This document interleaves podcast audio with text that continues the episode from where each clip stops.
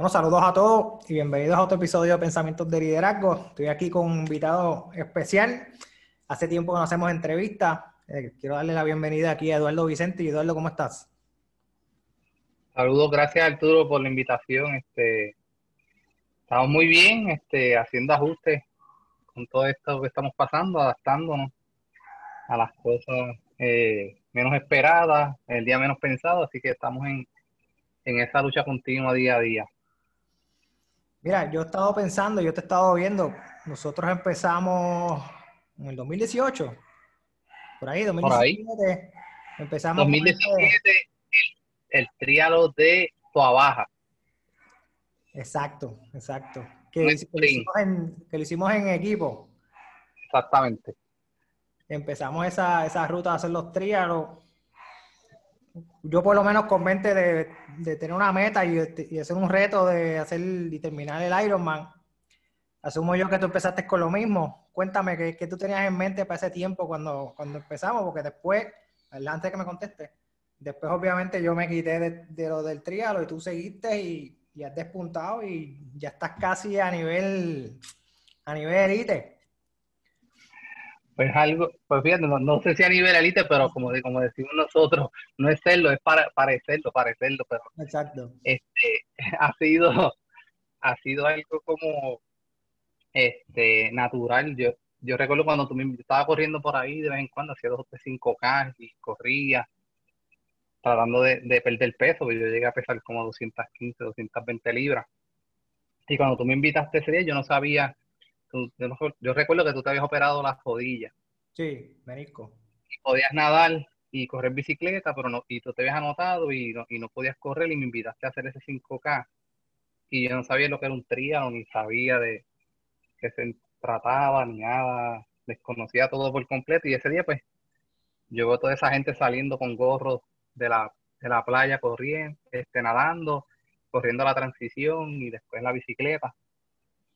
Y durante la corrida, pues, vi muchos de esos personajes que hoy día conocemos, los más pros de Puerto Rico en el deporte, y dije, oye, esto se ve chévere, vamos a intentarlo, a ver cómo nos va, y fue algo natural, nunca pensé que iba a estar haciendo esto. Y es bien interesante, porque uno siempre tiene este enfoque mental de que uno va a empezar y uno va a hacer rápido un duro. Y se da cuenta de que es un proceso lento, pero no significa de que no puedas progresar en él. Y eso es algo que definitivamente es tu caso, ¿verdad? Tú nadando eras el último en salir y ya básicamente estás nadando a nivel de casi todo el mundo. Y la bicicleta ha mejorado un montón y corriendo. Ya estás casi a ¿cuánto? A 7 y pico la milla promedio. Sí, esa fue la última prueba que hicimos por ahí, bajándonos después de correr. Hicimos casi 96 millas este fin de semana pasado y nos bajamos a hacer un 5K a 7.22. Es la primera vez que hago algo como eso. Eso es lo que estamos llegando a esos niveles ahora, pero todo eso y todo lo que me ha pasado, lo que me ha motivado y me ha gustado, que ha sido todo nuevo para mí. Quizás yo cuando chamaquito corría, qué sé yo, en la escuela, 5K, medio en maratón, cosas que uno hacía en la escuela cuando era un muchacho, o en la universidad uno corría en la pista, o en eventos que invitaban a uno, pero así hacerlo como lo estoy haciendo ahora, todo esto que me está pasando ha sido nuevo para mí. Así que eso es parte de lo que me mantiene motivado. Y cuéntame, antes de empezar a hacer, ¿verdad?, esta parte física, hace como 1 año y medio atrás, o hace 2 años atrás, ¿qué tú hacías antes? Pues mira, realmente yo empecé en esto del triatlón y hicimos ese primer Ironman en el 2019. Y hicimos muchos eventos porque me gustaba el fun de terminar los eventos, de hacerlo. Recuerdo mi primer evento que fue Rincón, que fue cuando hice un evento, la primer nado que yo hice, 800 metros, casi sin saber nadar. Fue una satisfacción espectacular salir del agua y completarlo. Recuerdo que Río hizo la bicicleta por mí, después terminamos los dos haciendo el 5K, la carrera. Pero eso fue como... pues deja ver tratarlo, a ver cómo me sale, sin coach, sin dirección, sin leer sobre lo que estaba pasando, sin sentarme a escuchar podcast de gente que ha hecho esto anteriormente, sin estudiar la ciencia de la nutrición, del ejercicio. fue como algo que lo hacía por fun. Entonces, pues yo entré.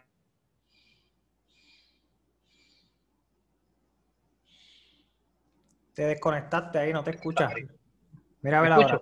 Ahora sí, ahora sí. Pues solo hacía lo necesario para quizás hacer un evento, o quizás no entrenaba lo necesario, o sobreentrenaba. Y corría 2, 3 días corridos. Hacía cosas pues que tampoco había hecho anteriormente, pero lo que estaba buscando quizás era bajar de peso, que eso fue quizás mi motivación principal inicialmente cuando estamos allá en el 2017. A veces pensamos que la ruta del crecimiento es algo que es final y firme, de que una vez nos proponemos algo, lo terminamos y ya está, sino que el crecimiento es algo continuo y tenemos que estar buscándolo constantemente, porque si no, nos estancamos y una vez completamos una meta, se queda como que un vacío, ¿verdad? Y lo bueno de las metas es que podamos crear nuevas metas. Correcto. Pero yo creo que dentro de todo, el proceso de llegar a lo que uno quiere o de llegar a lo que uno se propone es más satisfactorio que la misma meta. No sé si a ti te pasó, cuando yo terminé el Ironman, yo dije como que, ya. Y como que no sentí como que esa satisfacción que pensé que iba a tener de haber logrado una meta que me había propuesto hace como 2 años atrás, porque antes de empezar a entrenar al Ironman, yo quería hacer un Ironman y tenía en mente. Primero uno piensa y dice, eso es de loco. Después uno dice, fíjate, quizás lo pudiese hacer. Luego uno empieza a entrenar, se me daña el menisco, está uno un par de meses fuera y uno viene y dice, vamos a hacerlo. Y entonces uno empieza a hacerlo y se da cuenta el tiempo que hay que dedicarle, porque para eso hay que dedicarle mucho tiempo y sacarle. Y además de eso, ese esfuerzo físico y mental que va unido para poder lograr esa meta. Y una vez lo logras, te quedas como que piensas más en lo que hiciste para llegar que la satisfacción de haber llegado. No sé si a ti te pasa o cómo tú lo trabajas. Sí, mira, yo creo que eso... Al principio yo aborrecía, te tengo que decir la verdad, yo aborrecía levantarme temprano, aborrecía, llegaba a los entrenamientos, a veces no llegaba tarde, pero todo eso pasaba porque yo no tenía claro qué era lo primero. Sí, yo quería hacer los eventos, quería mejorar, pero había un montón de otras cosas como el aspecto de la disciplina, de hacer la disciplina parte de tu día a día.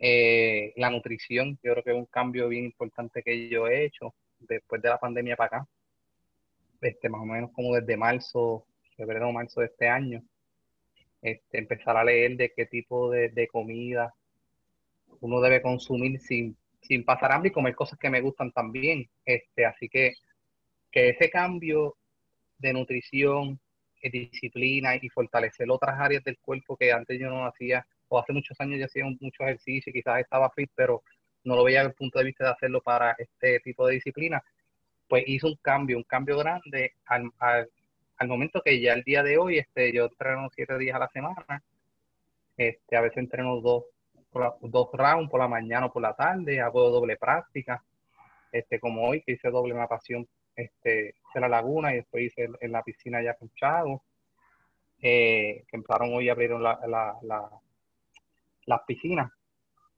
con protocolos y demás, pero eso fue algo que surgió durante el proceso de la pandemia, yo buscando algo en que enfocar en mi tiempo libre y mantenerme ocupado y seguir trabajando, ¿verdad? Con mi trabajo y trabajar con las cosas del hogar y con mi hija y mi familia, pero busqué enfocarme en algo positivo y eso fue lo que empecé a hacer diferente. En adición de escuchar, eso fue algo que Randy nos inculcó mucho, empezar a escuchar entrevistas de otros triatletas y darle sentido a lo que ellos estaban hablando, a los temas que traían. Yo anotaba lo que decía, por ejemplo, Carlos Lomba, que lo entrevistaron, yo anotaba lo que él decía, entrevistó a John Garita de Costa Rica, yo anotaba lo que John Garita decía y buscaba información. Por decir 2 personas, entrevistó mucha gente. Y eso me abrió otro mundo de empezar a leer sobre nutrición, sobre suplementación, sobre el ejercicio. Por ahí encontré un mexicano que Ricky fue el que me recomendó, que se llama Andrés, que es un mexicano que trabaja con fitness, pero a nivel natural y a nivel de ejercicios mucho más adaptados y no rudimentarios como regularmente la gente entrena por ahí, haciendo ejercicio para fortalecimiento. Así que todas esas mega de cosas de que empecé a buscar, tengo tiempo quizás para leer, estoy más en la casa, pues fue lo que hizo el cambio, que yo en algún momento no esperaba dar, y se hizo algo parte de mi rutina diaria. Así que ya esto es como ir al trabajo, como levantarme, comer, dormir, compartir, quizás hasta janguear, y es algo que se volvió parte de lo que yo hago día a día. Esa fue la diferencia.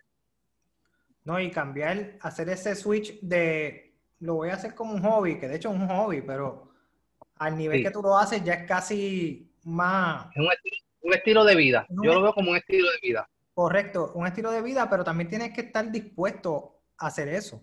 Porque muchas personas quieren hacer un Ironman, muchas personas quieren rebajar, muchas personas quieren coger la milla constantemente a 7.25 la milla y mantenerse ahí. No es que le hiciste una, sino que estuviste 3 millas corridas, 4 millas corridas a ese pace, ajá, el cual se puede lograr, pero tienes que estar constantemente trabajando y esforzándote y haciendo los famosos workouts que manda Randy, donde tienes que dar un loop a cierta velocidad y después descansas 15 segundos, después vuelves otra vez para elevar ese heart rate. Y exacto, no es lo mismo tú hacerlo solo a que hacerlo en equipo, como ustedes lo hacen, que ustedes mismos se esfuerzan, lo cual obviamente sí, ayuda más todavía. Ese peer pressure positivo es sí, bien necesario para subir de nivel, porque también tú tienes que decidir qué es lo que tú quieres hacer con tu vida personal fitness, ¿verdad? Si tú quieres empezar para rebajar, pues tú puedes, eso lo puedes hacer 3 veces en semana, con que tú hagas ejercicio 3 veces en semana y hagas una buena dieta, tú te mantienes, tú te mantienes, uh-huh, inclusive puedes bajar, y cada vez que más ejercicio hagas, pues más baja. En el caso de ustedes que quieren ya llevar a un, uh-huh, quieren llevar a un nivel ya de endurance y a un nivel de performance, porque cuando estamos hablando de ustedes, estamos hablando de performance. En mi caso, pues yo lo que quiero es fitness. Uh-huh. Lo que quiero es mantenerme activo, mantenerme en peso, y si me gustaría pues en algún momento dado cortar, moverme bien, pues sé que tengo que ajustar dieta y hacer un poco más y aumentar mi ejercicio. Pero en el caso de ustedes, no es solamente verte bien, sino es ejecutar. Te me fuiste. Hello. Hello. Ahora. ¿Me escucha ahora? Ahora estamos de vuelta. Ahí sí, ahora sí. Ahora volvimos. Súper, súper. Pues okay, en el caso de ustedes es ejecución. Es performance. A diferencia de lo que esté buscando otra persona. O sea, tú tienes que decidir mentalmente, yo estoy dispuesto a hacer lo que se necesita para llegar al performance que quiero. Sí, mira, y es como entrenar con propósito y también uno tiene que trabajar con la mente, porque no es que uno esté entrenando el tiempo, eso ya también lo he aprendido en este año, que yo voy a estar en todo el tiempo entrenando y todo el tiempo corriendo duro, ese es otro aspecto, ¿verdad? Ya decía al nivel que ya yo, en ocasiones puede que Randy me envíe un entrenamiento, ¿verdad? El coach me envíe un entrenamiento y yo lo ajusto a como yo estoy ese día, como me siento ese día. Si yo no logro mi meta ese día, yo no me voy a frustrar porque yo sé que va a venir otro día y se va a poder trabajar. Y quizás si yo me siento mejor, pues puedo dar un poco más. Así que yo conozco mis límites. He aprendido a leer las métricas. Antes yo no sabía lo que era un FTP, antes yo no sabía lo que era un Power, yo no sabía lo que era un heart rate, un % de heart rate, nivel de oxigenación, VO2 max, todo eso. Así que todo eso pues lo he ido aprendiendo en el proceso de lectura y dialogar con compañeros triatletas, igual que nadar, ¿verdad? Yo siempre digo que yo, si tú quieres nadar como tiburón, pues tienes que nadar con tiburones, por decir un ejemplo, pues entonces yo me pongo a nadar, por ejemplo, con Joel, y yo miro lo que hace Joel, trato de imitar lo que hace Joel, sigo sus recomendaciones, no es que yo voy a nadar como Joel, pero sí, al estar con ellos, pues tú tienes esa exposición de poder mejorar con alguien que está a un nivel mucho mejor que tú para poder tratar de mejorar de donde tú estás ahora. Lo que te decía de disculpa, conozcan de Joel. Joel es un nadador, es un ultranadador. Él nadó de Josh Van Dyke, ¿verdad? Hasta Puerto Rico. De Josh Van Dyke. Con ese tipo de personas que está entrando. Más de 24 horas nadando. El último evento lo hizo nadando con un solo brazo, casi el final del evento. Así que, pues todas estas personas tienen su... Lo que quiero decirles es que yo he buscado personas que en cada disciplina yo puedo aprender de ellos. Obviamente, poniéndolo a mi capacidad, tampoco es que yo voy a aprender a nadar igual que Joel, porque Joel es otro tipo de disciplina. Pero sí estar nadando con él y con otros nadadores me ha ayudado a que me corrijan cosas, me den recomendaciones, y eso me ha motivado a que siempre tengo algo que aprender todos los días. Y yo creo que la clave no es esperarse, porque normalmente yo te puedo decir que yo corrí, ¿te acuerdas que yo hice el challenge de las 100 millas? Uh-huh. Y yo hice el challenge de las 100 millas en una semana, que fueron 13 millas, 4 días, y creo que fueron 3 días, 15 millas, algo parecido. Y yo hice eso a un pace, lo hice en unos días en trotador y otros días en la calle. Y yo hice eso a un pace de 11:30, 11:10, 10:30, pero el haber hecho ese challenge, que eso fue algo que nos trajo una compañera que se llama Karen Corona, una compañera mexicana triatleta que conocimos que es de Ciate, la conocimos en el evento que nos se dio el Ironman de este año 2020. Ajá. Pues eso me ayudó a mí a conocerme en el aspecto de a dónde están mis límites, a cómo yo puedo manejar la mente, a que logré algo que creí imposible lograr. Y quizás si lo hago ahora, lo hago a un pace más bajo y demás, pero eso fue una etapa que yo pasé para poder mejorar y saber que podía hacer unas cosas que es las que estoy logrando ahora. Así que tener paciencia ha sido bien importante. No frustrarme, yo siempre estoy vacilando y poniéndome las cosas a chiste por pues, lo que no me sale bien, porque eso me ayuda a tener buen humor en el aspecto, así que, y mirarme a mí mismo, yo no estoy compitiendo, yo me siento que no compito con nadie, sino que yo estoy compitiendo por lo que yo quiero lograr, mejorar, y así voy mejorando poco a poco, así que no me veo compitiendo con nadie, sino que trato de mejorar. Si yo hice esta semana 7:22 corriendo, pues quizás voy a buscar cuando tenga esa misma oportunidad hacer 7:15, 7:20 y mejorar poco a poco. Baby steps, como le digo yo. No, y cuando uno mira hacia afuera, uno lo que mira es para mejorar. Uno mira para coger lo bueno que tienen los demás y ver de qué manera yo lo puedo incorporar y hacer lo mío. Y ayudarme a mí mismo a crecer. Porque la única manera que uno crece es estudiando, buscando casos de otras personas, como tú dices, ver qué bien hace Joel nadando, qué bien hace Ricky en la parte de correr y bicicleta, coger su knowledge de que cuando tú le preguntas a Ricky, él es una enciclopedia de ingeniería triatlón. Exacto, siempre tiene, y le encanta, siempre le gusta compartir su conocimiento con cualquiera, y yo creo que eso es una de las mejores virtudes que puede tener cualquier persona, y eso tú lo consigues en cualquier triatleta. Y cualquier persona que está en este tipo de deporte, que aunque es individualista, porque tú no tienes un equipo donde el resultado va a ser el final y va a depender de otro, sino el resultado va a depender de ti, pero cada uno de ellos está dispuesto que aunque ahora mismo tú seas menos que yo, y aunque me pases, no importa. Yo lo que quiero es que tú mejores, y haciéndote mejorar, mejoro yo mismo también, porque la mejor manera de yo saber si yo conozco es enseñando. Y yo correcto. En el deporte en este tipo de deporte del triatlón se ve mucho, donde todo el mundo quiere ayudar. Hasta el que no sabe, trata de ayudar al que está empezando. Eso es así. Correcto. Y siempre va a haber su competencia, porque siempre el día de la competencia, pues tú vas a buscar. Todo el mundo tiene un Garmin y todo el mundo está mirando sus números y todo el mundo, y eso va a estar. Pero en el proceso de antes de la competencia, esa camaradería, esa ayuda entre las personas, yo he conocido gente de todas partes de Puerto Rico, he conocido gente de Costa Rica, de México. Ahora en la pandemia hemos hecho contacto con triatletas a nivel internacional que nos dan tips y hablamos con ellos, por decirte, John Garita, yo le escribo y le mando mis números y él me dice, mira, esto, haz lo otro. Él escribe un post y yo le escribo, ¿qué estás comiendo de nutrición hoy? y él es vegano full, entonces me da tips de cómo alimentarme más natural y qué tipo de alimentación es mejor en cierta manera para un triatleta, aunque yo no me considero vegano full, pero hago mis combinaciones y trato de trabajar la alimentación lo más limpia posible para buscar sí, un mejor performance. Ahí se fue un momentito, vamos a ver. No sé si es mi internet o el internet de él. Vamos a ver.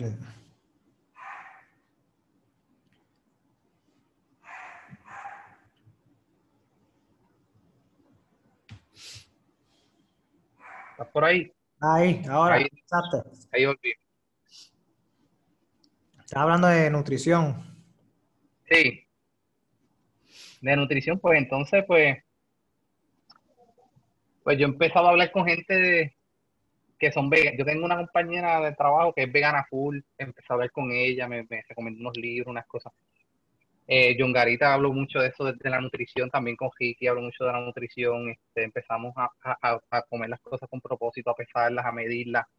Pero dentro de ese proceso yo siempre busqué cosas, estoy buscando cosas que me guste comer. Y no es que yo deje de comer carne, porque quizás yo mismo he comido un pedazo de churrasco y demás.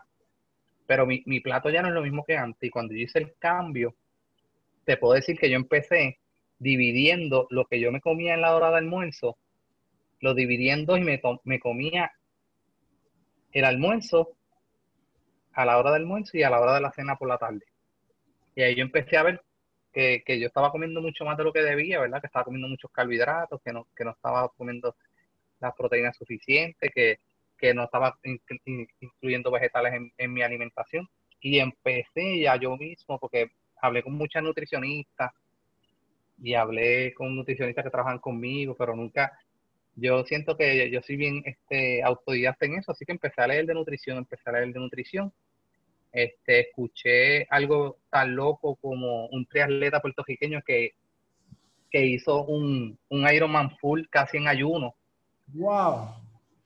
Y empecé a leer sobre los ayunos, sobre Bastia, que habla la dieta keto. Exacto, que habla la dieta keto de los ayunos. Empecé a leer de autofagia, que fue un término que yo conseguí, que después John Garita salió hablando de eso, autofagia. ¿Qué es eso? Autofagia es un término sobre unos ayunos más extensos que el fasting. Ok. Hasta de 24 horas, y lo que hace es que el cuerpo empieza a eliminar las células malas o células cancerosas de tu cuerpo, empieza a eliminarlas y el cuerpo se autoprotege y se va a alimentar y va a conseguir energía de esas células. Y lo único que puedes tomar es agua y café, pero sin azúcar ni de dieta ni nada, es café prieto. Pues fíjate, yo no recuerdo haber tomado café, yo creo que yo lo hice, las veces que lo he hecho lo hago tomando agua solamente. Ya hace 24 horas. He hecho 24 horas, lo he hecho... Lo empiezo por la noche, para no sufrir tanto, así que lo empiezo a las 5 de la tarde, así que por la noche tú no sufres porque estás durmiendo, y al otro día pues es cuestión de mantenerte ocupado para no pensar en comida. Yo lo que hago, yo hice eso también, nunca he hecho 24 horas, creo que lo más que llegué a hacer fue 21, pero tomé café y le echaba azúcar de dieta, o sea, ese es un poquito de trampa. Pero sí, ¿no? Y se puede hacer porque tú te acostumbras. La gente piensa que es imposible, pero se puede. Bueno, yo cuando escuché, y yo cuando se lo dije a los demás compañeros del equipo, que hay un triatleta en Puerto Rico que se llama Chavo, que era pelotero, que rindió entrevista para esto de la dieta keto, cómo él la implementaba. Y él está diciendo en el podcast que él hizo un full Ironman, yo creo que fue el de España, Consumé, no recuerdo cuál fue bien. Y él dice que lo hizo en zona 2, zona 3, en ayuno, y no fue casi hasta el maratón, la milla 8, 9 por ahí, la milla 18 y 19, que él empieza a consumir carbohidratos. Algo así. Entonces tú dices, ¿cómo es posible? Geles y cosas, lo demás era electrolitos. Agua, imagino. Sí, hidratación sí. Ok. Y ahí le empieza a hablar de la ketosis, de cómo tú utilizas la grasa en tu cuerpo para crear energía, que también me estaba instruyendo sobre eso. Y, pero él tuvo que haber entrenado antes para, o sea, él tuvo que haber entrenado endurance sin comer y lo tuvo sí, eso es así a lo... Porque si tú te tiras la primera, te vas a chavar. Eso mismo le explica, él hacía las pruebas. Y yo lo que he hecho, ¿verdad? Yo me uso a mí mismo como conejillo de India. Y yo he hecho ya corrida y he hecho, ¿verdad? Dual, bricks. Los he hecho en ayuno y me ha funcionado, pero obviamente tienes que mantenerte en tu zona 1, zona 2 y casi tocando la zona 3, no pasando. Y sí lo he hecho en ayuno y he terminado bien y no ha pasado nada. ¿Te me fuiste? ¿Cómo? No depende, eso depende. Ahora mismo no veo. Pero no recuerdo. Lo tengo el Garmin ahí en el celular, pero no sé ahora mismo cuánto heart rate está, o sea, en qué pulsaciones, pero lo importante es que cuando lo hacía, y cuando lo he hecho ya, no te puedes pasar, como él dice, no te puedes pasar a esa zona 3, zona 4, porque ya tu cuerpo ahí comienza a consumir más carbohidratos y entonces ahí vas a tener un déficit y el cuerpo te va a pedir que le ponga algo y tú lo vas a sentir. Y yo confirmé lo que él dice y en realidad yo he hecho corridas de 2 horas. Yo hice un dualo que corrí 1.5 millas, después corrí 20 millas en bicicleta y después hice un 5K y yo lo hice en ayuno. Y me mantuve zona 2, zona 3, no pasé de ahí. Más o menos te mantuviste en 135, 145 de Hardware, no pasaste de ahí. Mis zonas han cambiado, no me las sé ahora mismo, pero... Pero te sentías cómodo, estabas cómodo. Exacto, lo que te quiero decir es que lo pude hacer en ayuno, tratando de crear ketosis, con una alimentación, y terminé bien. Y pude haberlo hecho subiendo mi heart rate un poco más, por eso lo descubrí después que lo terminé. Así que se puede, pero eso estamos hablando ya quizás para largas distancias. En un half, pues se podría hacer en cierta forma hasta cierto momento, porque si tú quieres hacer un performance y subir un poco más de ese nivel de tu heart rate, pues ahí vas a necesitar una mejor nutrición. Así que algo que hacíamos mal, quizás cuando yo empecé contigo, era meternos todo eso, carbohidratos y todo eso hielo, porque eso estaba mal, ¿verdad? Eso fue una novatada que todos pasamos, ¿verdad? Y esa instrucción pues me ha hecho cambiar ese punto de vista. Pues mira, a mí, ¿sabes lo que a mí me pasó en el Ironman? Que me chavó por completo, y yo creo que si yo no hubiese pasado eso, yo creo que por lo menos como 20 minutos menos hubiese hecho. Y fue que cuando yo llegué de la bicicleta, yo estaba deshidratado. Ajá. Entonces me habían dado como una jodiendita de energía. Y yo dije, puede pasar dos cosas, o me dé energía o me joda. Y pues me pasó lo otro. O sea, me metí esa cosa y me cogió el estómago, me explotó. Y me dio un dolor de estómago que después cuando llegué a la estación de Oasis empecé a tomarme un montón de Gatorade y eso fue lo que hice, que cuando cogía el estómago como que te aguantaba, te echaba para atrás o sea, no podía correr. Y entonces pues porque ahí... Cuando hicimos ¿te acuerdas que nosotros hicimos las 56 millas en bicicleta? Y después corrí.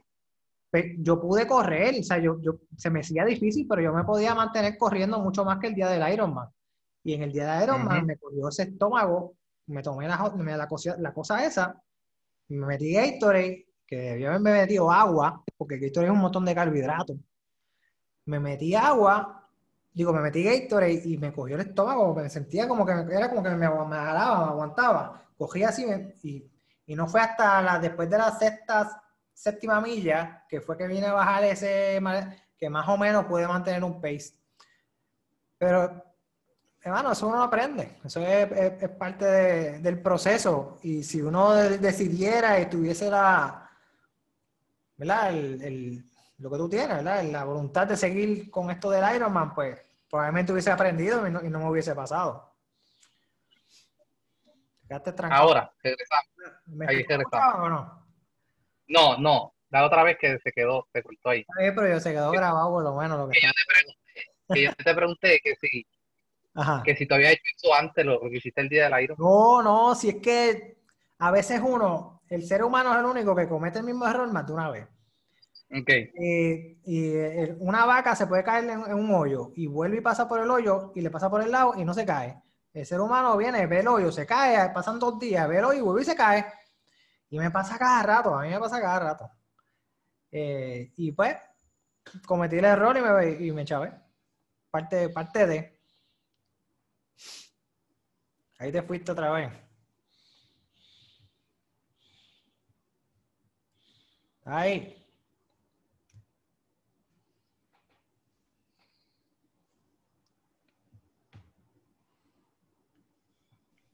No se escucha. Ahora sí. Ahora. Y yo no sé si es el internet mío o el tuyo. Probablemente estemos ahí. Pero no me había metido eso nunca. O sea, que fue un error craso, que cualquiera, hasta un novato hubiese dicho, pero ¿por qué hiciste eso? Bueno, sí, no sé. Que era novato porque ese era tu primer salto también. Definitivo, porque mentalmente yo estaba ready. O sea, y cuando yo terminé el Ironman, yo me fui de viaje y al otro día tuve unas reuniones por allá y me sentía súper bien, el tobillo un poquito medio lastimado, pero todo lo demás bien. Pero fue esa decisión que tomé en ese momento, que definitivamente uno aprende de eso.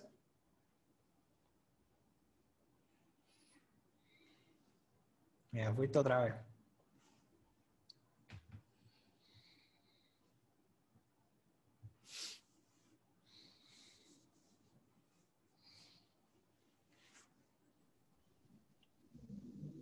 Ahí. Ahora sí. Pues nada, básicamente eso fue mi historia del Ironman. Sí, eso fueron errores que cometimos. Parte de lo que yo he aprendido en todo esto y lo pude leer. Y también en todo lo que he estado leyendo es que nosotros, la mayoría de las personas, Me fuiste otra vez. Déjame ver si mi internet. Me tengo internet.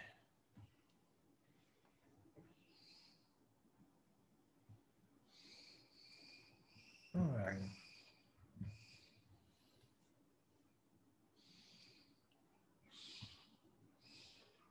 Insulino dependiente y que dependemos de carbohidratos y de azúcares para correr, uh-huh, y para poder funcionar. Por eso es esa necesidad de que a todo el tiempo comente algo. Así que parte del proceso de yo educarme es cambiar mi cuerpo a lo que yo estaba leyendo, era de no ser insulino dependiente y cambiar mi cuerpo a hacer correr con grasas y proteínas, con una mejor alimentación, y pierdes la necesidad de eso. Te fuiste otra vez. Déjame ver algo, espérate.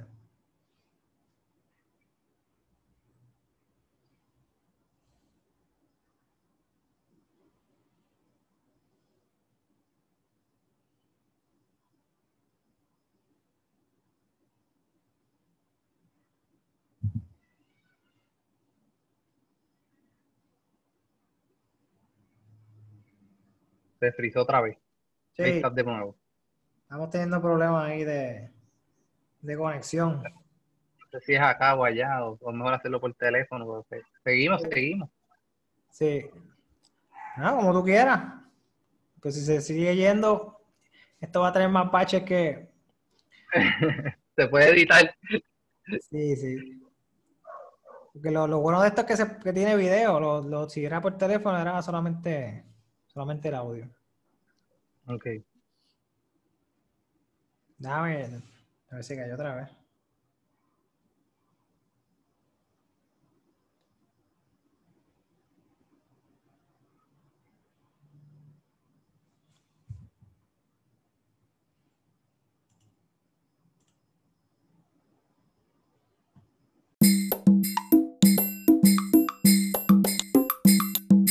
Eduardo, aquí estamos, ¿verdad?, pensando sobre la motivación, resiliencia y todo lo que se requiere para, en tu caso, el endurance.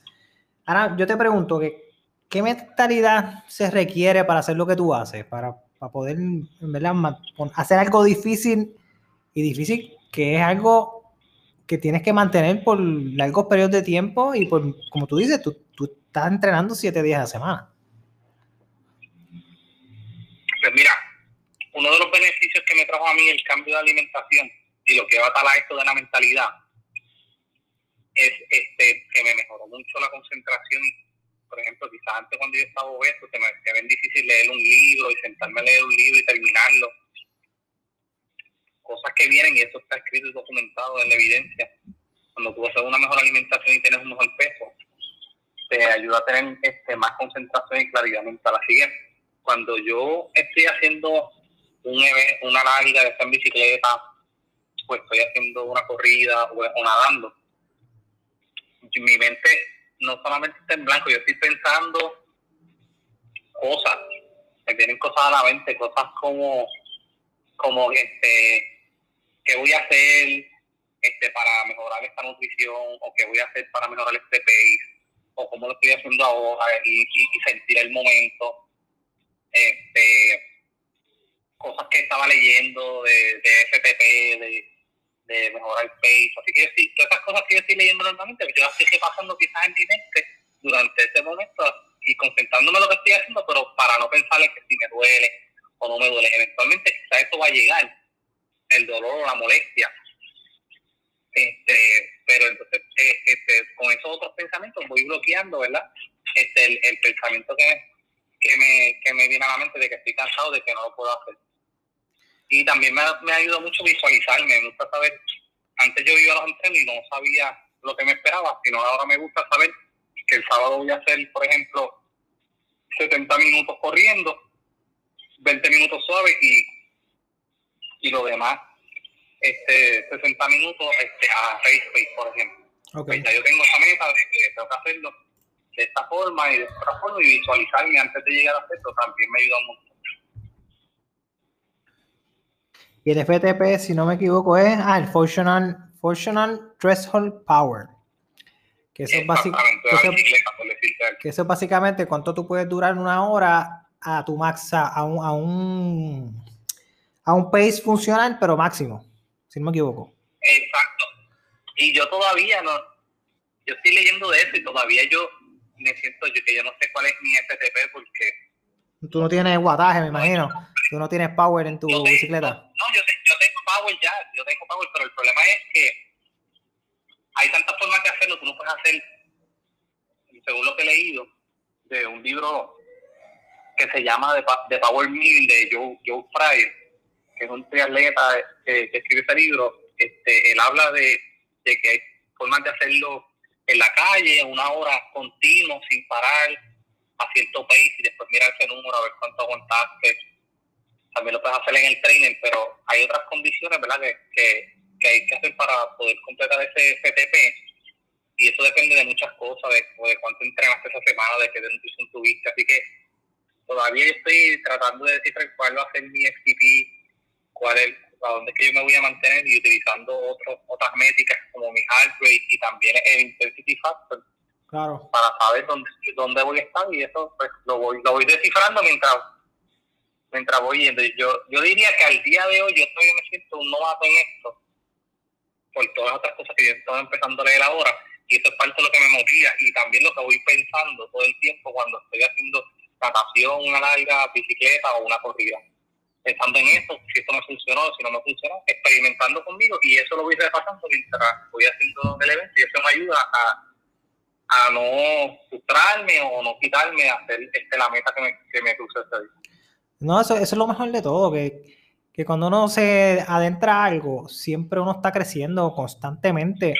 Y en el caso de cualquier cosa que uno se meta que es nueva, que yo creo que todo ser humano debe hacerlo, en cierto momento donde ya tú te sientes que eres experto en una cosa, y para ser experto estamos hablando que tienes que estar como mínimo 10 años buscando proactivamente crecimiento en lo que estás haciendo, ya sea en tu trabajo como trabajador social, o como líder, o como como triatleta en este caso, o si eres corredor o si eres bodybuilder, lo que sea, tú siempre estás buscando crecer, o por lo menos ese es el mayor objetivo, de buscar ese crecimiento personal.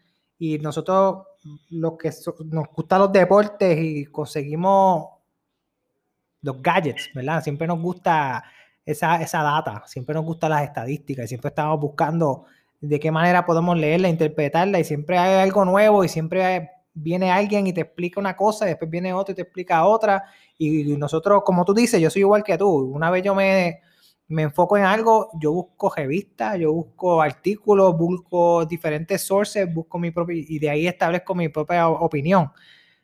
Y como tú dices, ¿cómo yo voy a establecer el FTP? Y otra cosa, cuando tú estás entrando en el deporte que sea, siempre, o el hobby que sea, siempre está la parte económica. Que eso es algo que también uno tiene que considerar. En el caso del Ironman, como mínimo, para por lo menos hacerlo lo más barato, se te van 2 o 3 mil o 4 mil pesos, como mínimo. Y si sigues por ahí, ya tú sabes que eso va a seguir aumentando. Porque a mí me hubiese encantado ponerle un medidor de wattaje o de power a la bicicleta, pero ¿cuánto te sale eso? 500 pesos como mínimo un lado, una biela. Y si lo quieres tener en los 2 pedales son 900. O sea, eso son cosas que también se tienen que considerar. Tú también tienes que ver, hacer un presupuesto y decir, espérate, yo realmente, yo lo quiero hacer. Y me encantaría hacerlo con todos los muñequitos. ¿Tengo el presupuesto? ¿Soy doctor? ¿Soy tal cosa? O me voy a tomar 2, 3, 4, 5 años en obtener, ¿verdad?, cada una de las cosas. O sea, tampoco voy a hacerlo al momento. Que también son cosas que uno tiene que considerar. Pero si uno está dispuesto y uno quiere crecer, mano, lo que te estás gastando ahora te lo estás ahorrando en billes de Medicare, ¿verdad?, de salud. En comida, yo me ahorraba un dineral en comida, tú no sabes cuál. También. Pero fíjate, entrando en esto del económico, cuando yo empecé, yo creo que tú te acuerdas, yo compraba todo usado. Sí. Y todas mis primeras 2 bicicletas fueron usadas. Ahora que compré la TT, que compré la Blue, que fue mi primera bicicleta para mí, como lo dicen. Uh-huh. Pero fue que ya yo vi que después de 2, casi 3 años, yo dije, ok, yo quiero hacer esto, un estilo de vida, pues ahora yo entiendo que puedo hacer un presupuesto para comprar X, Y o Z, sabiendo de que ya esto va a ser parte de mi vida, que yo lo veo a largo plazo. Ya lo estoy viendo como que lo empecé a hacer y compré una bicicleta usada porque quiero hacer un Ironman y completar eso. Ahora yo estoy viendo como que hay evento o no hay evento, yo voy a estar entrenando. Obviamente no al nivel de que yo hago para de carga para ir por un evento, pero yo lo voy a estar entrenando y voy a estar buscando fortalecer mis debilidades durante ese proceso. Y obviamente pues se hace el presupuesto y se trabaja con eso del dinero. Tampoco uno va a dejar de cumplir con otras responsabilidades y que establecer ese balance. Pero hay uno de ese cambio, ¿verdad? Y como yo lo he visto, un estilo de vida, y yo he mejorado en tantas cosas, aspectos, tanto familiares como de trabajo, más energía, más concentración, el día baja la ansiedad. Exacto, yo me levanto todos los días automáticamente, lo voy a decir mi esposa a las 4:15, 4:30 de la mañana automáticamente, y ya a las 9, máximo 9:30, yo estoy con casa. Sí, obligado. Y yo hago el switch. Y no siento nada, pues recorrer el mundo y yo no siento nada, pero ya mi cuerpo se acostumbró a eso. Ya yo no uso alarma ni nada de eso. Pero eso es parte del cambio y ha sido positivo. Y cambias prioridades. Me imagino que antes tú te pasabas viendo televisión o haciendo otras cosas que malgastabas la noche, por decir. Y ahora pues te acuestas temprano y aprovechas el día completo.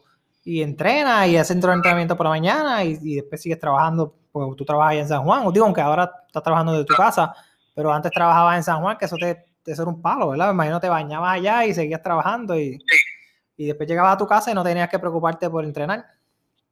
En mi caso que era GB, en mi caso como yo trabajo tan temprano, yo tengo que estar ya a las 7:10 de la mañana en el trabajo, que se me hacía imposible yo ir a San Juan y virar para atrás y más llevar a los nenes al colegio, más, era bien difícil, yo tenía que entrenar por las noches, entonces me acostaba tarde entrenando, era jebati, pero la diferencia de entrenar por la mañana y por la tarde es que por la mañana tú sales de eso y ya. O sea, nadie te molesta, no hay otros compromisos que quizás por las tardes siempre hay compromisos familiares que uno tiene que cumplir. Y entonces o cumple con el compromiso familiar o entrena. O cumples con el compromiso familiar y después entrenas y te acuestas y entonces sacrificas dormir. Pero son decisiones que uno tiene que tomar. Ahora, de que haya excusas o no excusas para entrenar, oye, eso no la hay. O sea, uno puede entrenar ya sea por la mañana o ya sea por la tarde, siempre uno puede sacar el tiempo para entrenar y mejorar uno físicamente, aunque sea para mantener peso. Exacto, entonces, esto ya se movió otra cosa también en mi vida, estoy pasando también a mi familia, por ejemplo, mi esposa habrá perdido mucho peso, todo este proceso de yo hacer dieta, yo me hago mis propias comidas todo el tiempo, ahora a veces yo hago mis comidas a las nenas y les gustan, yo traigo una proteína por ahí de chocolate y me la acaban porque les gusta y a veces se la comen y brincan una comida y se comen la proteína, así que no solamente esto ya impactó el aspecto mío, sino que mi familia también está viendo los resultados y también se han vuelto y a veces cogen bicicleta conmigo, ¿sabes? Y se envuelven en todo esto y los he hecho parte del proceso que ha sido natural, no tienen los obligados. El ejemplo. Exacto, y eso le ha ayudado a ellos a mejorar y a tener mejor peso, a tener mejor salud. Y yo he visto, ¿verdad?, como una ganancia, como te dije. Quizás yo gastaba mucho dinero antes en comida y ahora la comida quizás me dura mucho más tiempo por las cantidades que estamos comiendo. Claro. Y quizás una mejor calidad de comida, pero mucho menos y nos ahorramos mucho dinero en ese aspecto también. Bueno, y tampoco se está saliendo a comer por lo del COVID. Y también eso uno ayuda bastante. Te gastas mucho en el supermercado, pero... Yo pido un plato y de un plato comemos dos. Exacto. Y cuidado, y sobra. Después pasó el otro día que fui a Rincón, que pedimos un plato y sobró casi todo, nos lo íbamos a comer al otro día. No, la comida ya. Y en el caso del fasting también, yo estuve haciendo fasting, te diría yo, como 6 o 8 meses y me ahorraba un montón de comida porque mi Ari y yo estábamos los dos haciendo el fasting y básicamente lo único que hacíamos era las comidas por las tardes. A veces hacemos el de 16 horas, a veces hacemos el de 18 horas. Y cuando vienes a ver, los únicos que comían eran los nenes, porque obviamente esos tienen que comer más de una vez. Y ya tú viste que el cuerpo humano puede manejar esta cantidad de alimentación y el cuerpo se adapta. Sí. Que normalmente el 90% de los puertorriqueños está sobrepeso, hoy los americanos sobrepeso por la alimentación que tienen, están comiendo de más, entonces causa unos problemas médicos y de salud que eventualmente pues le va a hacer gastar medicina, que le va a costar con medicamentos, así que todo esto pues yo he establecido un punto de vista de prevención de condiciones médicas. Definitivo. Y buscar beneficios en ese aspecto. Yo creo que lo mejor es como tú te sientes liviano, te sientes que te puedes mover y rápido que te desviaste un poquito y comiste un poquito mal, tu cuerpo te lo deja saber a las millas. Uh-huh. Y ahí pues uno hace ajustes. Correcto, el cuerpo mismo te manda esa señal y te dice lo que estás haciendo. Y si yo te doy un ejemplo, mira, te vuelvo al ejemplo de John Garita, que yo sigo mucho a John Garita. Si no lo siguen en Facebook o en Instagram, síganlo. Yo lo tengo en Chile, de Costa Rica, chileno de Costa Rica. Y John Garita, tú lo miras y se ve prácticamente casi underweight. Uh-huh. Underweight casi para su peso. Pero si yo te hablo de ese tipo, lo que come, cómo lo come, se ve bien de salud, y los números, estoy hablando que él, si no es el mejor triatleta de Costa Rica ahora mismo, lo fue en algún momento en los últimos eventos que se dieron, y él se presentó en los championships de Kona y todo eso. Lo que te quiero decir es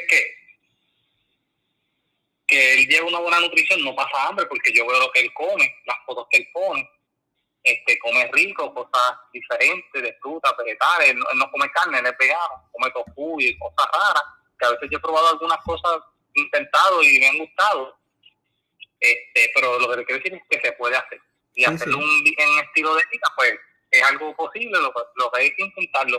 No estoy quizás yo mirando a que voy a hacer alguna vez vegano, no lo sé, ¿verdad? Pero de que yo paso 2 días sin comer carne y he puesto otras cosas en el menú, a ver cómo me va, a ver cómo me siento, a ver cómo entreno así y cómo reacciono mi cuerpo. Son pruebas que yo he hecho y algunas me han resultado y otras no. Así que todo lo que me resultó y lo intento nuevamente, lo que no, pues lo descarto. Definitivo. Y yo creo que la dieta, más que una dieta, tiene que ser un estilo de vida, porque si lo ves como dieta, a ver, en un momento dado hay un punto final y después vuelves para atrás y dejas de hacer, ¿verdad? De comer limpio, como dicen por ahí. Sí. Pero más que todo, yo creo que lo más fácil que se le hace a la gente y cuando la siguen es tener una estructura de que esto es lo que voy a comer, este es el plan, esto es lo que se va a comprar. Y cuando uno mantiene esa estructura y esa disciplina, es fácil mantener una dieta. Una vez te sales de ese sistema, es bien difícil, digo, no es que sea bien difícil, pero le toma a uno más tiempo volver otra vez a encajar en el comer limpio. Y eso le pasa a uno a cada rato. A veces yo vengo, voy a empezar a comer limpio, compro lo que tengo que comprar, empiezo a comer limpio y después viene y se sale uno de la comida y eso tiene que ver mucho con disciplina. Sí, y eso yo lo veo así como ahora yo entiendo mucho a los boxeadores, por ejemplo, si a veces uno veía un boxeador y decía, no, el día de la pelea el tipo tiene que pesar 145 libras porque va a pesar en los junior walter y ese es el peso que le toca, y después subía a los boxeadores por ahí un poquito más gordito, pero después bajaban, pero no tan gordito que después no pudieran bajar. Claro. Así que ya yo estoy viendo ya yo me medí en ciertos pesos y ya yo he llegado a pesar hasta 150 libras. Wow. Y de 150 libras, pues subir 5 libras y después bajar esas 5 libras en el entreno. Y ver cómo me fue en ese peso y cómo fue mi persona en ese peso. Pero yo no voy a estar siempre en 150 libras, eso quizás lo voy a hacer para un evento. Quizás puedo eventualmente tratar de bajar a 145 y ver cómo me va. Hasta 140, según la tabla de underweight y de normal weight, sería algo que yo podría llegar para mi estatura. Sí, a nivel de grasa también. Exacto, lo he hecho hasta ese peso y me ha funcionado en 150 libras, subiendo hasta 155. En ese range, por darte un número, pero yo no estoy en eso, ahora mismo yo estoy en 159, 158. Eventualmente ya, para mi próximo evento, que es en diciembre, que es el Daytona Challenge, pues ya yo espero estar en 150, 149, por ahí 147, y probar ese peso con mis entrenos ahora, para poder entonces ver si es efectivo para mí. No, y que tú eres un tipo alto, que bajar ese peso, eso es... Bueno, exacto, te ve súper flaco, exacto. No te ves, estás súper flaco. Sí, eso, no es que siempre yo voy a estar en ese peso, eso sería para un evento. Pero tienes el peso que requiere para el tipo de deporte que tú estás. Para ser efectivo en el tipo de deporte que tú estás, tú tienes que ser liviano, pero es un balance entre ser liviano y tener la fuerza. Exacto, porque esa es la combinación que yo estoy buscando. Por lo menos ya yo he probado que hasta 150 libras, fluctuando 155, 150 libras, lo puedo hacer un hard, aunque no lo he hecho en ese peso, ¿verdad? Pero sí he hecho los entrenos y me he mantenido fuerte, y me he mantenido saludable y cómodo, no he pasado hambre. Exacto. Y se puede hacer, porque ya estoy, acuérdate, cuando tú estás acercándote, ya tú estás entrenando mucho más, estás quemando más calorías. Sí. El déficit que tú haces calórico, pues es un poco más fácil. No, y exacto, ustedes tienen que estar quemando como, por lo menos un entrenamiento común de ustedes, tienes que estar en 1500, casi 2000 calorías. Un entrenamiento de 2 horas, pero el entrenamiento que ustedes hicieron el sábado, domingo pasado, ustedes tuvieron que haber metido como 5000 calorías, cuidado que 6. 4100 yo quemé el día de las 100 millas a Rincón y el 5K. 4100, según el Garmin, ¿verdad? Sí, es lo que yo uso para y medir. Después sigues quemando. 4, 500, exacto, tipo que lo sigue Rincón. Sí. Y ahí tuviste que haber comido después, por lo menos para recuperar algo. Sí, comimos ahí, ¿dónde comimos? Y si comimos un brunch, allí en Café 413, pero y comí carbohidratos y se puse, ¿verdad? Porque no, también, eso hay que hacerlo. Sí, tampoco va a ser un robot, exacto. Sí. Que hace los gustos, seguro. Pero es parte de este proceso de ir probándose y yo no voy a estar, yo ni tengo la meta de estar siempre en 140 libras. Pero yo puedo estar fluctuando entre 160, 155, por ahí. Y cuando venga un evento, pues yo puedo bajar a esos pesos, 15, 20 libras, un mes y medio, 2 meses. Poco a poco tú vas bajando para llegar a ese peso y tener un mejor performance. O sea, si tú imagínate tú que tú corres un medio maratón y corres el mismo medio maratón con un dumbbell de 20 libras en las manos. O de 15. Es una diferencia. Sí, si yo pesara 20 libras menos, obviamente uno va a ser más rápido. Eso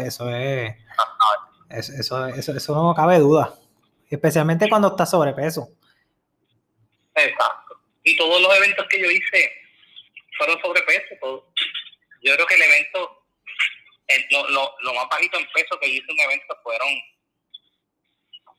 185 libras, que sigue siendo para mi estatura sobrepeso. Pero para tu estatura, 185 libras no es tan sobrepeso, porque tú mides casi 6 pies. O 6 pies, que no sé cuánto mides. No, 5'11", si no me equivoco, está por ahí. Esta línea de 180 para arriba ya se considera overweight. Ese es en el BMI. Y BMI no necesariamente esté en lo último de los muñequitos de correcto, porque hay otras vertientes que uno tiene que tomar. Exacto. Pero según el, bueno, para atletas o para eso. Pero para triatletas sí, obviamente sí está sobrepeso. Sí, tío. Yo debo fluctuar entre, mi peso debe ser entre 140 a 175 libras, si no me equivoco. Exacto. Así de mente. Para hacer un peso normal. Dependiendo tu tipo de cuerpo. Overweight. Sí, exacto, definitivo. No, y si eres endomorfo, si eres ectomorfo, creo que son 3 tipos de cuerpo. Que uno es el que es crónico y bien flaquito, el otro que es más ancho y el otro que es mucho más. Y dependiendo de ahí es que Andrés, es el peso. Andrés, el trainer que yo sigo que es mexicano, dice. Él le cambió los nombres, él dice que son flaquigordo, gordiflaco y los mamados, tipo mexicano, entonces él le pone otros nombres, bien raro, pero el tipo tiene razón, entonces dice mucha gente que son flaquigordos o gordiflacos, y casi lo que tienen es un flaco con mucha grasa o un gordo con grasa también. Sí, definitivo, hay flacos que son flacos, pero realmente no están ni siquiera en shape. Y se cansan de aquí a la esquina y no pueden levantar ni una cuchara. Y el gordito que te cogen un maratón completo. Exacto. Porque tú puedes estar físicamente fuerte y aeróbicamente fuerte, pero si tú no tienes una buena dieta, vas a estar sobrepeso siempre. Correcto. Porque tú puedes hacer el ejercicio que tú haces y meterte un cejo de arroz y meterte un montón de comida. Y vas a estar físicamente bien, pero no vas a estar flaco. El performance no es el mismo. Y no vas a tener el mismo performance. Sí vas a poder hacer el endurance, pero nunca vas a hacer el performance que tú quieres. Si tú quieres realmente bajar esos números, tienes que bajar el peso. Sí, mira, y realmente las personas en esta parte del performance, muchas personas no tienen el performance que quieren o el que desean, aunque hagamos el mismo ejercicio o la misma dieta. Lo que yo he leído es que hay algo que tiene que ver con la genética. Uh-huh. Y tu genética va a ir desde la genética de tus papás de tu familia, desde también la genética, desde tu cuerpo, de lo que llaman el reflejo músculo-memoria, de lo que tú hacías. Si tú en algún momento hiciste fitness o ejercicio y tú vuelves a hacer esto, el cuerpo reconoce eso y vuelve otra vez a ese estado. Correcto. Así que esa parte genética tiene que ver mucho. Y quizás hay personas que me dicen, mira, a ti se te notan los cuadritos.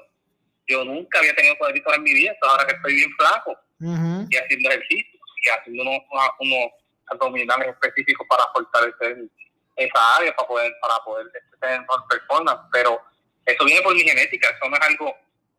Hay quien se le nota un six-pack, hay quien se le nota un eight-pack, hay quien se notan dos nada más.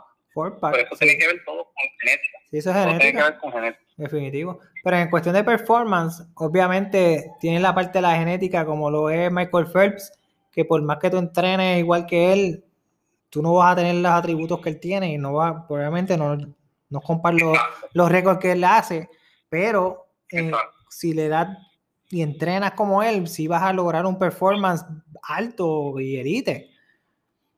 Sí. Y también va a estar la parte mental. Michael Phelps empezó a nadar, que es otra parte, es un nadador desde niño. Sí. Entonces tú comparas un nadador que vino a nadar desde niño, por decirte a alguien en Puerto Rico, y escuchas la historia de Carlos Lomba, y Lomba dice que desde los 8 años él estaba metido en una piscina. Sí, no, definitivo, entonces, el tiempo. Se refleja una memoria y, tú sabes, algo que ni yo, volviendo a nacer ahora, y empezando a los 35 años, más nunca voy a alcanzar porque mi cuerpo no tiene esa memoria, ¿entiendes? No, y el tiempo. Ni aunque nada más que eso. Definitivo. Estoy de acuerdo. Y así pasa con correr y con quizás la bicicleta o quizás hacer este ejercicio físico. Y también la genética. Si tú miras, por ejemplo, Michael Phelps, Carlos Lomba, son tipos que no son... cotidianos o igual que los demás, tienen unas condiciones físicas diferentes. Son largos. Son atributos físicos. Exacto. Exactamente. Y pues, no sé si tú sabías que Michael Phelps espera debutar ahora en diciembre en el Daytona Challenge, en triatlón. ¿Va a ser un triatlón Michael Phelps? Sí, va a estar. Yo creo que va a estar allá en el evento que próximamente yo voy a estar haciendo en diciembre 3. ¿Tú vas para allá también con Jiki? Sí, hasta ahora estamos en ese ambiente para hacer ese evento Daytona Challenge 2020. Lo que yo me vine a enterar los otros días también, viendo el especial de Lance Armstrong, que Lance Armstrong empezó como triatleta, antes de ser ciclista. Para que tú veas. Mira, los atletas haciendo el brinco. Sí, no, definitivo. Pero yo creo que más que todo... Esto es algo, una lucha interna de cada uno de nosotros, de buscar siempre el máximo y romper siempre esos personal records que uno tiene. Los otros días, yo me empecé a coger otra vez, estaba cogiendo bicicleta y yo dije, fíjate, hoy yo le voy a dar de tal manera que voy a hacer mi personal best en el 10K. Mano, hice un personal best en el 10K en la trotadora, hice 57 minutos. Yo nunca había hecho un 10K en menos de una hora. Casi siempre mi 10K era de 1 hora y 4 minutos. Y eso fue, dije, vamos a ver cuánto le puedo dar. ¿Cómo? Te visualizaste, te lo propusiste y lo lograste, muy bien. Exacto, y simulé en la trotadora, lo puse en uno de inclinación para que más o menos simulara estar afuera. Y le di que quizás obviamente afuera puede ser que o lo haga más rápido o lo haga más lento, porque todo depende, porque cuando tú estás afuera tienes más motivación, pero también tienes los elementos. Que todo, y también va a depender de dónde lo estás haciendo, si lo estás haciendo un track, si lo estás haciendo algo que tenga más pendiente, eso todo va a depender. Pero algo que yo sí me di cuenta, que cogiendo en trotadora y cuando me fui a hacer el medio maratón, el pace fue básicamente el mismo, lo único que a mí me chavó fue la cuesta. Si yo no hubiese cogido esa cuesta, yo hubiese, inclusive mejoré el tiempo que cuando hice mi primer maratón, pero hubiese mejorado mucho más y me hubiese mantenido por debajo de los 10 minutos la milla en el medio maratón. Sí, y realmente es más difícil